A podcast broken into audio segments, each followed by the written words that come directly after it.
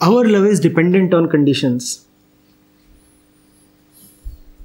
To find that that can be loved irrespective of the conditions and then to move towards it irrespective of the conditions is unconditional love. Let me elaborate. There is nothing that you say you love without the contribution of conditions. Had conditions not been what they were, and if conditions are no more what they are, then your love will change its complexion.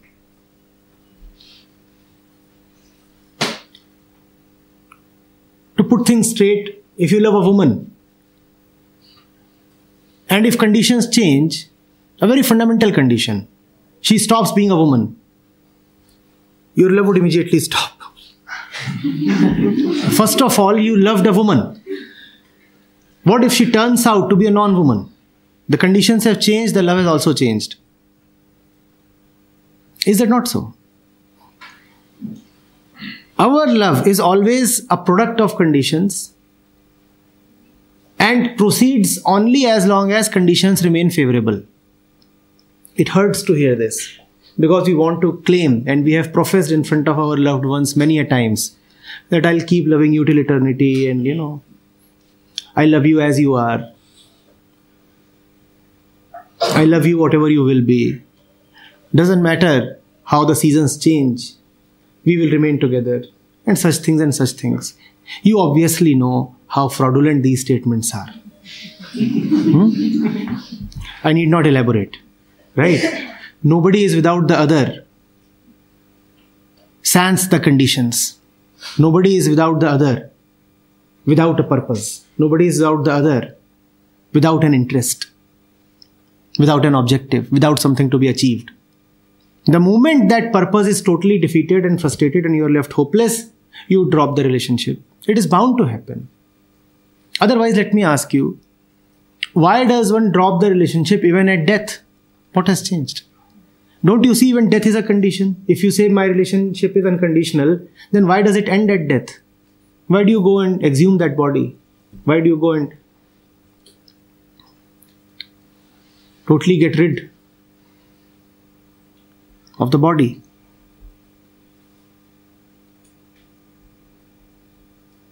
Now, can it be possible for the mind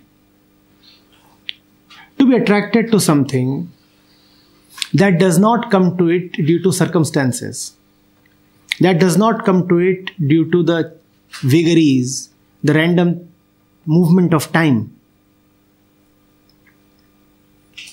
You have a friend. You would not have had that friend had you not met that friend. So, chance was responsible for the relationship, was it not? Had you not ever seen that man's face, how would you have that relationship? You would never have had that relationship. Hmm? Is it possible to be devoted to something that doesn't come to you by chance? And only when that is there that it will be possible that your relationship also remains independent of chance.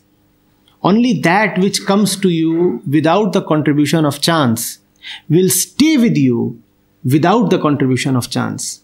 That which chance has given you will stay with you only as long as chance permits. The day chance, randomness, circumstances.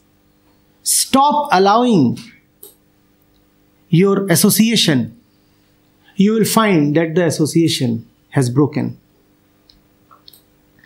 Unconditional love is to find something in life that has not come to you just by situations, just by conditioning, just by impressions on you.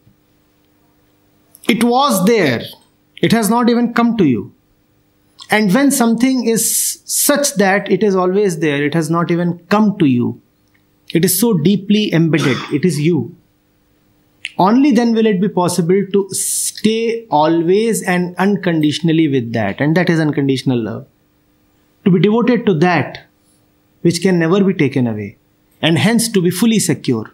Because whenever you love someone, who has been brought to you by situations, you are always insecure because you know that a change in situations will take that person or thing away from you. That which time has brought will also be taken away by time. The result is meanness, jealousy, possessiveness, insecurity, discomfort. You know that your relationship is always in danger. You know that it is not based on rock solid foundation. You know that the stuff is not made of ever- everlasting material. It is bound to decay, decompose, and die. So you are always afraid. You're always trying to check whether it is still solid. And you are made to work very hard to repair it, maintain it, and keep it going. You do not repair it, you do not maintain it, you do not invest in it. It will decompose even more rapidly. That is why our relationships, far from being our center, our support, our core, require investments of tons of energy. We waste, we expend so much of time needlessly just to please the other person. Why do you need to spend these six hours with the other person? So that she feels good. Now, this relationship is a decadent and moribund relationship.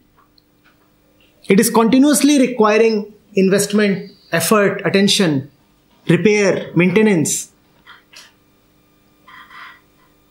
Daily, a few hours you have to invest. Not in love. Not in love, but in sewing what is being torn daily. Repair. Denting, painting. And daily there are dents. And daily there are scratches. And then you have to go and apologize. And then you have to go and talk sweetly. And then you have to go and buy him something.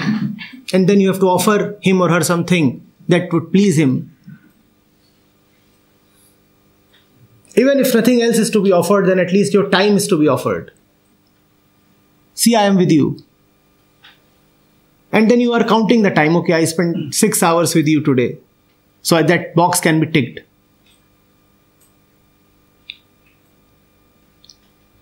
This is what is conditional love. Love will exist only as long as certain conditions are being maintained. The moment those conditions are not being maintained, love will go for a toss. Unconditional love says, doesn't matter what happens, it is there. Unfortunately, that cannot happen directly with a person. I leave it upon you to figure out what is it and how it can happen. That was my next question. Like, if it is from within, so that means we can't love any person other than other person. It is not in the chemistry of a human being to love another human being directly, unconditionally. This needs to be understood.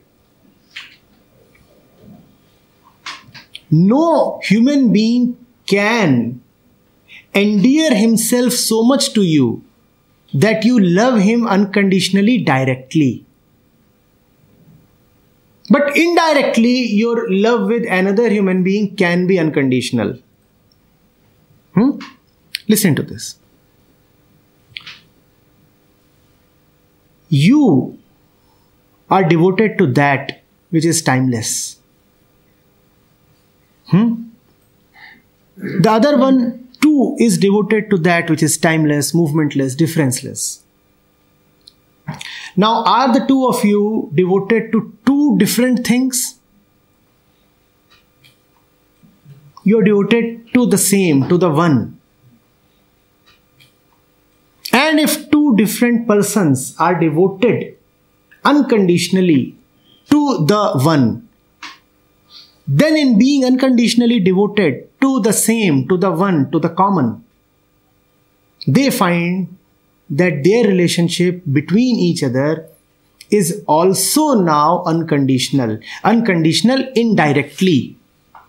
Because they are not saying that we love each other indirectly. They are saying we love the one indirectly. We love the one unconditionally. It is the one that is primary. It is the one that we love unconditionally. But in loving that one unconditionally, in loving that one unconditionally, we have also come upon loving each other unconditionally. Now, in this love towards each other, all conditions are gone but one. Just one final condition remains. And what is that condition? I will love you as long as you love that one. Now all other conditions are gone. Are you getting it? It is conditional again. But then that is the game of uh, being a human being. As long as the body is there, the last condition still exists. Hmm? Because the body itself is a condition. Yes? So, we are saying two things. One, unconditional love is not at all possible between two human beings. Unconditional love is also not possible between a human being and anything else. But unconditional love is possible indirectly between two human beings, and that is the only way. That is when both of them are devoted to the one. Is it possible to love the image of somebody? Yes, of course. In fact, not only is it possible, that is the only thing that is happening. So is there one consciousness in everybody or is there a different con- Consciousness is always different. Consciousness itself means differences. You are in love with that. He is also in love with that. And because both of you are in love with that, so indirectly both of you have come to love each other. Your primary purpose was not to love each other. Your primary purpose was to love that. But because you love him, so you also love everybody who is one with him.